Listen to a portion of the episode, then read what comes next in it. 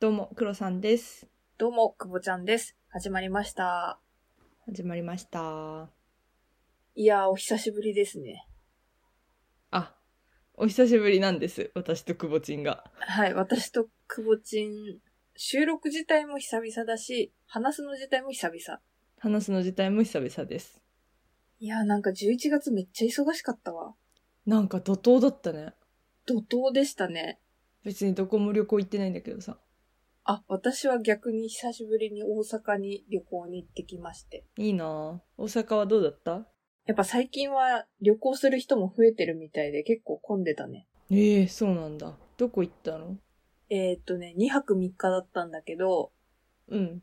初日は食い倒れをしてて、福島の方に行ってて、いいなぁ。結構、たこ焼きだったり、串カツだったり、あ、おでん食べたね、おでん。あー、関西風おでん。そう。すごい美味しかった。いくぼちんおでん大丈夫になったんだね。や、私おでん嫌いなの。おでん嫌いなんだけど、有名だからちょっと行ってみたいってなって、並んだのが2時間。え2時間おでんのために並んだ。好きじゃないのに。そう、好きじゃないのに。でも、やっぱ食べたらめちゃめちゃ美味しくって、有名なだけあるなって思った。えー、いいなぁ。ちょっと私も大阪行きたいな。うん。二日目は USJ 行ってきましたよ。あ、ちょっとマリオのやつ行きたいんだよね。マジ行った方がいい。私好きそうじゃないあれ。うん、絶対好き、絶対好きだから。 え、なんかつけたキノピオ、キノピオなキノコが2つついてるやつつけました。あ、二つついてるやつなのあざといね。なんかさ、大阪旅行中いっぱい写真撮ったんだけど、いつもにも増してビジュアルが良かった。 ちょっと後で送るわ。それさ、人に言ってもらうことなんだけどね、本当に。いや、なんか2人で行ったんだけど、自画自賛してた2人で。なんか美人よあくいいねみたいな感じで。調子よかったんだ。そう、そんな感じでした。いいね。それでは参りましょう。アアララササーー女女子子のの現現実実ササババイイババルル。アラサバ。アラサバ。アラサバ。アラサー女子の現実サバイバル。この番組は、アラサー二人が仕事や恋愛、時事問題などの身近なテーマについてディスカッションする、ながら視聴に最適なポッドキャストです。やっぱちょいちょい旅行挟むとさ、調子いいでしょ。なんかね、やっぱ行かないといけないなって思った。うん。同じ日本の中でも、普段行かないような場所に行くと、やっぱり刺激がもらえるというか、ああ、間違いないね。人生に張りが出るというか。だしさそれを思い出に頑張っていけるしそれを楽しみに頑張れるじゃんわかるわかる。いいよね私、大阪って結構、何回も行ったことあるんだけど、うん観光で行ったのが大人になってから初めてで、うーん道頓堀に初めて行った。あれ私と行った時道頓堀行かなかったっけ行かなかったね。え何してたんだろうね我々えだって神戸だったじゃん。あ神戸だ大阪じゃないやあれそう。神戸の出張のついでに USJ 寄ったの。もああそっかう忙しすぎてさ、12月になったことに、ナチュラルに気づいてなかった。いやわかるやばいよね。え ?11 月終わってたのみたいな。ふと気づいたらよかった11月終わったと思っ 11月嫌いすぎるでしょ。て泣いちゃう泣いちゃう黒さんもすごい忙しそうで。まあね11月が一応繁忙期だったんだよねめちゃめちゃまあそういう、そうだよね。そういうところ多いよね。そうでだからさ繁忙期のために頑張るのよプレッシャーがねもう圧がすごいからみんなああ、ブラックフライデーだよみたいな小戦期ね。そうもう9月末からお客さんにもさ「ブラックフライデーですよ!」あーきつかっプレッたシャーだ。お疲れ様でした。お疲れ様でした今回のトークテーマはそんな忙しい11月に思いつきました。今回のトークテーマは、身近な QOL 施策よっよ、ちょっと幸せ必要だよ 本当に。しかもさ、月1とかのご褒美って、休みがある前提なのよ。気づいた。その休みすら取れないこの忙しい時には、やっぱ毎日にちょっとした贅沢をあげないと、もう無理。なるほどね。ということでですね、はい。クボクロがやってる、1日換算1000円以内でできる、ちょっとした贅沢 を紹介したいと思います。おー。ということでですね、1日換算1000円以内に収まるプチ贅沢をご紹介していきたいと思います。よっ。よ。じゃあ、どっちからいっちゃう黒さんからいきます。お願いします。なぜなら、そんなに上がってないから、QOL が。嘘でしょさあ、私の QOL 向上施策。最近やったこと、その1。ダダン。ふわふわに囲まれる。どういうことだこれはね、ふわふわ族を増やすのよ。お部屋に。ぬいぐるみとかってことぬいぐるみにしようと思ったんだけど、うんちゃんと自制しました。よかった。ふわふわの湯たんぽとうん。ブランケットを買いました。おー、実用的。でしょ思ってるよりふわふわだから、これ。思ってるよりふわふわなんだ。ああ、もっこもこのふわふわだから。あ、じゃあ、在宅の時とかは、そのふわふわに囲まれながら仕事すんのそうそうそうそう。膝の上に乗っけたり。あ寝るときとかね、あ。ああ、大事ね。あったかいから。体温めるって大事だよね。大事。心も温まるから、これで。そう。なんかね、なんかの記事で見たことあるけど、胃を温めるだけで幸福度が何パーか上がるみたいな研究結果を見て、あ、そうなんだ。いいね。それから私は寝る前に白湯を飲んだり、うん胃のあたりに北海道を張ったりするのにハマってた時期があった。あらまあ、いいね。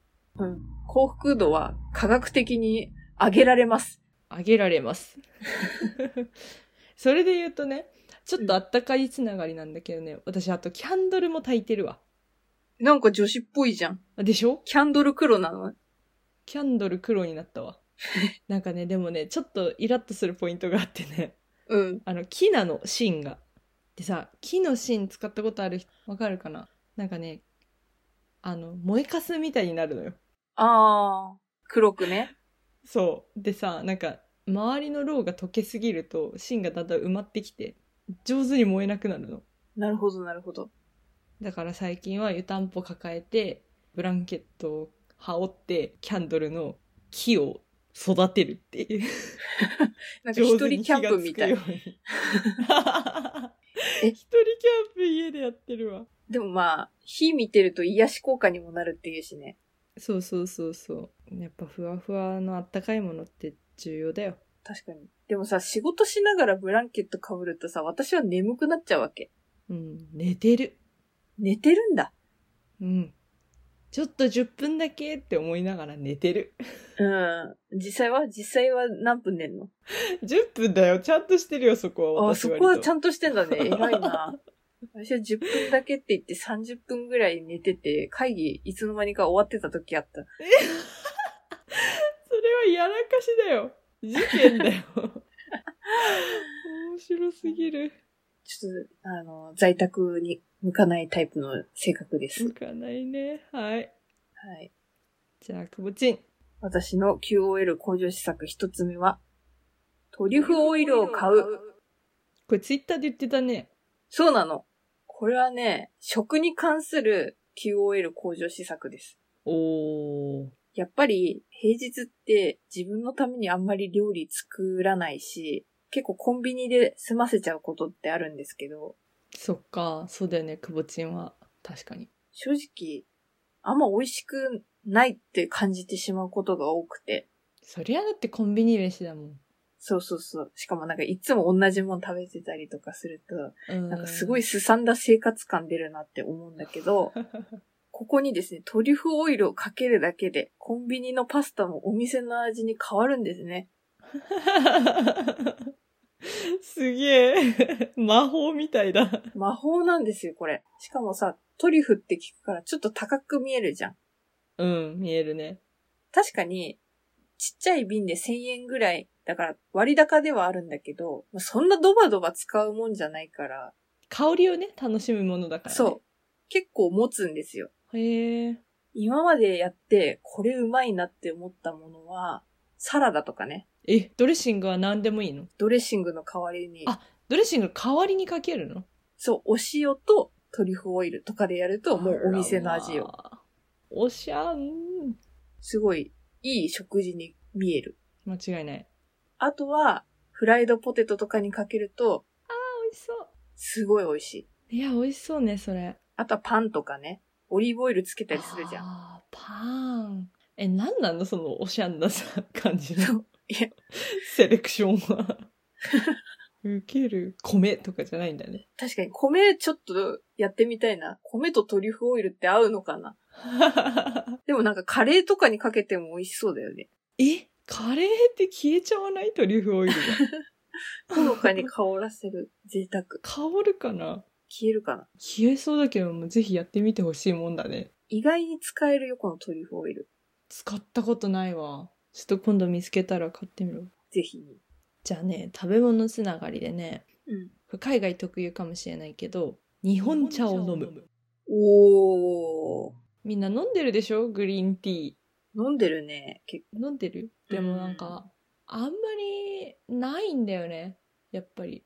そりゃそうだよね。やっぱ紅茶の国だからさ。みんなお紅茶を飲んでるし、あとはコーヒーとかさ。そうだね。そういうのが多いんだけど、私最近ね、玄米茶を買ったのよ。うん。 1000円くらいするんだけど、20パック入りで。はいはいはいはい。もう愛してる。 愛してる。もう愛してやまない。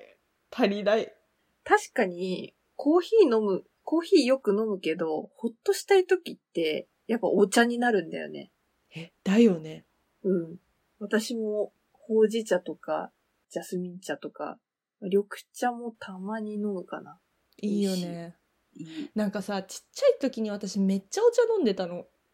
飲んでそ飲んでそうでしょ、う。うんもう永久に急須の茶葉を取り替えてお茶を飲み続けるって いう小学生だったんだけど。 カテキン満載の小学生だったんだね。カテキン満載だったね、本当に。だから多分さ、余計、なんて言うんだろう。DNA に焼き付いてるというかさ。ああ、確かに。お家に帰ったら緑茶が飲みたいほうじ茶が飲みたい玄米茶が好きだ、一個買うだけで変わるよそうだよ。確かに日本で買うよりも高いけど、何パックも入って1000円だったら全然ありでしょ。そうそうそうそれで私の心が救われるならあとさ、自分のためにさ、お湯を沸かしてさ、こうやって丁寧に注いでるあの感じもさ、なんか自分をいたわってる感じがして好きなんだよね。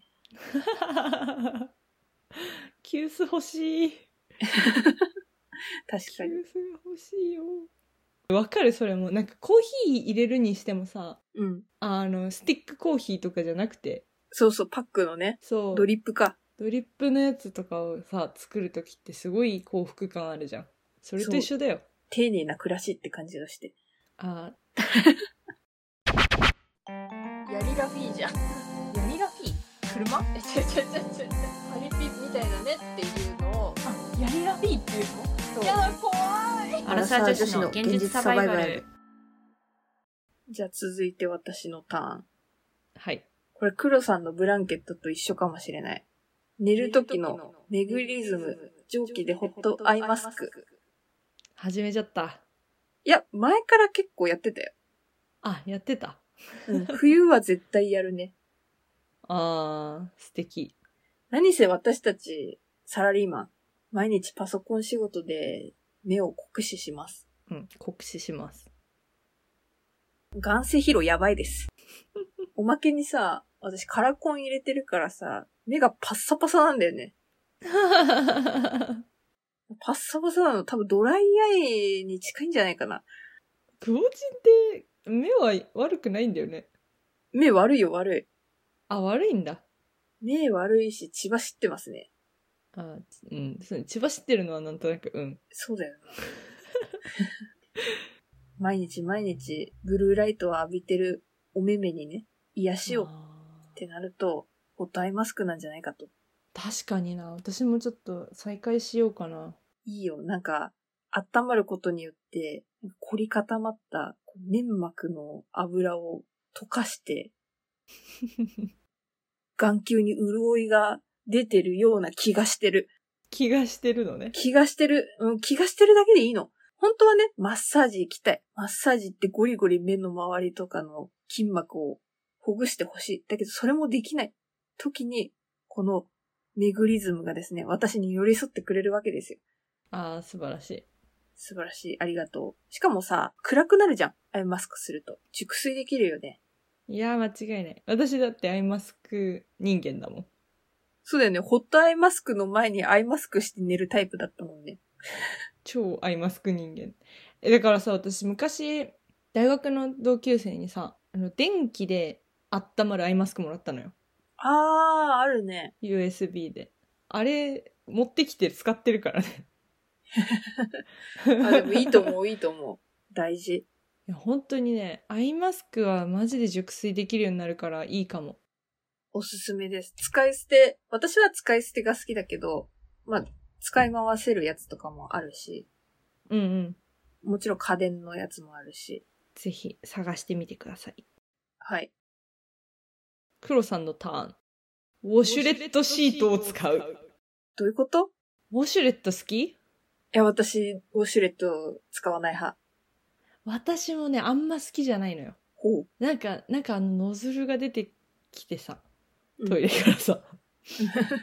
なんとなく綺麗じゃない気がしちゃうんだよね。そうそうそうそう、わかる。それで使ってなかったんだけど、うん。まあ、あんまりないわけよ、ウォシュレットなんてこっちは。あ、もそうもなん。だ。うんそう。でも、あの、お尻拭き、要ははいはい、ウェットティッシュ。そう。お尻拭き用ウェットティッシュが売ってるのよ。うん。あれ、やっぱ調子いい感じするよね。確かに、あの、水分含んでるから優しく拭いてくれそうだあ、よ。そうそうそうそう。お尻の穴痛い時やるもんね。あの、辛いもの食べた後とか、あー、確かに。なんか、そういう時にさ、あー、私、ちゃんと自分の体いたわってるわーっどこで感じてんだて よ。思えるんだよね。ウウォケシュレッる。トシートはね、なんか QOL 上がってんなって思う発見だわ。へえ。え、あんまりイメージついてないんだけど、本当にウェットティッシュみたいにパッパって取って、キュッキュッって拭く感じそうそう。イメージは多分、わかんないな。赤ちゃん用のお尻拭きあー、あるね。みたいなイメージだと思う。そっちの方が綺麗に拭き取れそあ、そうそうそう。だしさ、そのなんか、不潔、不潔じゃない問題がさ、解決されるじゃん。 う。そうだね。ちゃんと流すもんね。そうそうそう。流すしさ、一応使い捨てだしさ。 うん。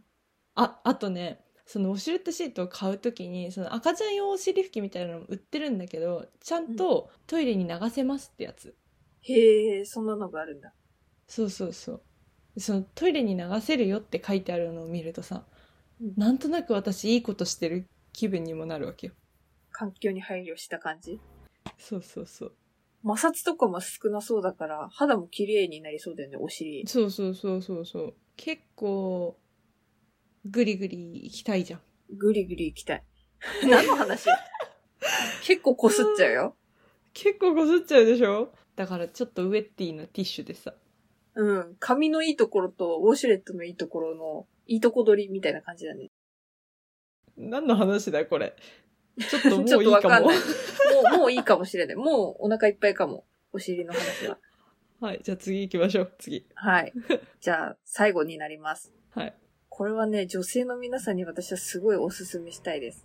お肌のケアなんですけど、あー、くぼちん好きよね。はい。私、この二つやってからマジで肌荒れしなくなったっていうのがあって、ちょっと二つ紹介させてください。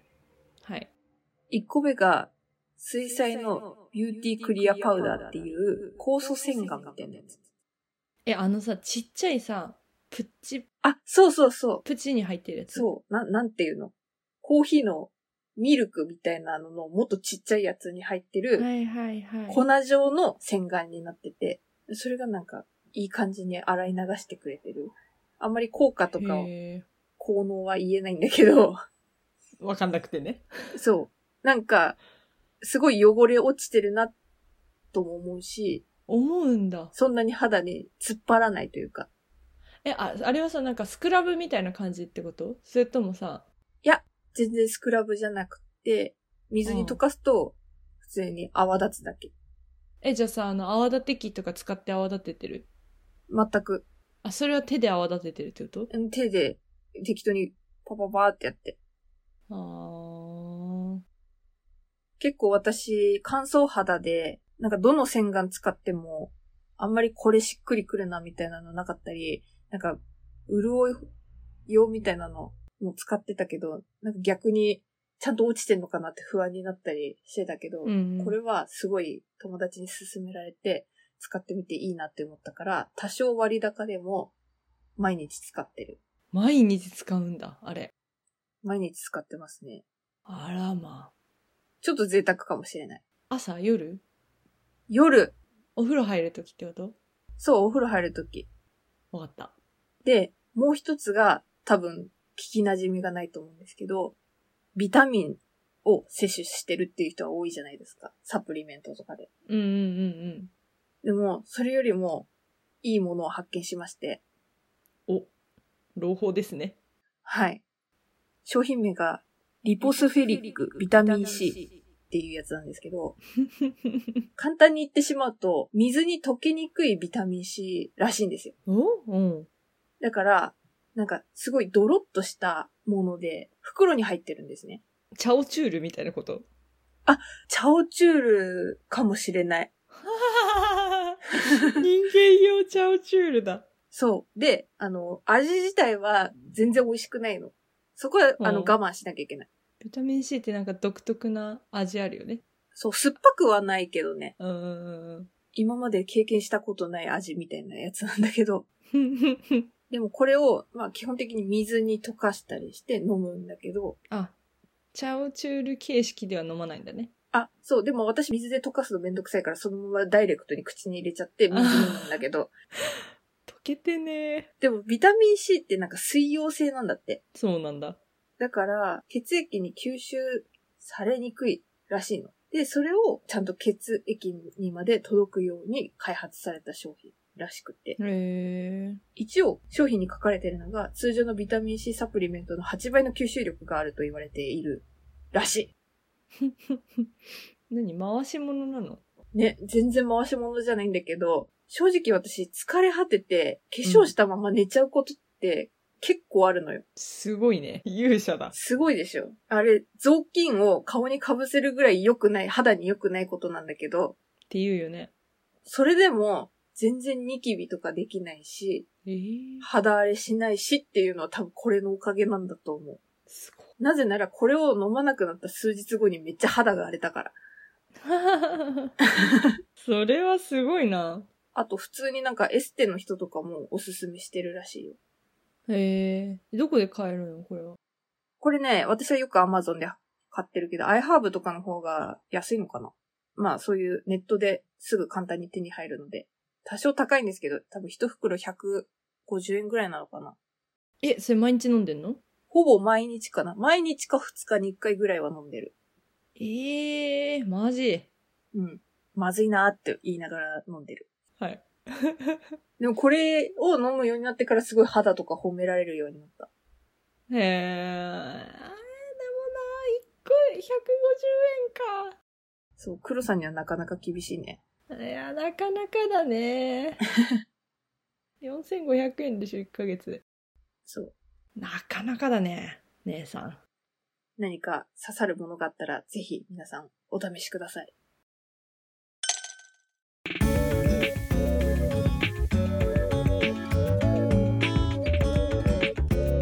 やっぱ疲れてる時って、こういうの思いつくよね。うん。何かしら工夫したいって思うよね。そういう時の方が、ちっちゃいことに幸せを感じやすいかも。確かに。あれだな。今日紹介しなかったけど、バブとかもちょっといいやつ買ったりする。お風呂ね。お風呂。やっぱ体温めるって大事なんだろうね。いや、大事だよ、大事。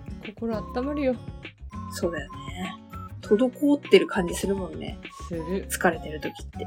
ほぐしたい。温めて。特にね、今の時期だんだん寒くなってきてますからね。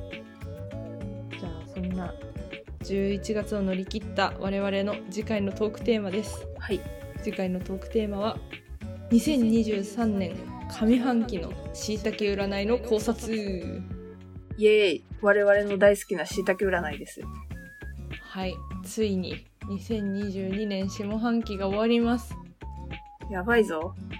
やばいぞ。去年立てた目標は達成らず。わかんない。まだ、まだわかんないよ。諦めないで。 1ヶ月あるけど、達成ならず。来年に期待しましょう。そうね、そう。期待したいからこそ、占いを見ましょう。はい。来年の久保九郎も交互期待。イェイ。あの何回かあるけどね。それでは我々アラサー女子の現実サバイバルリスナーの皆様からお便りを募集しております。また私たちに等身大で話してほしいテーマなどありましたら Google フォームからどしどし送ってください。お問い合わせは kk.realsurvival.gmail.com kk.realsurvival.gmail.com までよろしくお願いします。 Spotify や Apple Podcast ではフォローすれば最新の番組が配信された際に通知が届きますので、ぜひ通知をオンにしてお待ちください。レビューもポチッとお願いします。共同の Twitter や久保ちゃんの Instagram もやっているので、番組概要欄からぜひご覧ください。お相手は久保ちゃんと、黒さんでした。それではまた次回のポッドキャストでお会いしましょう。さようなら。ら。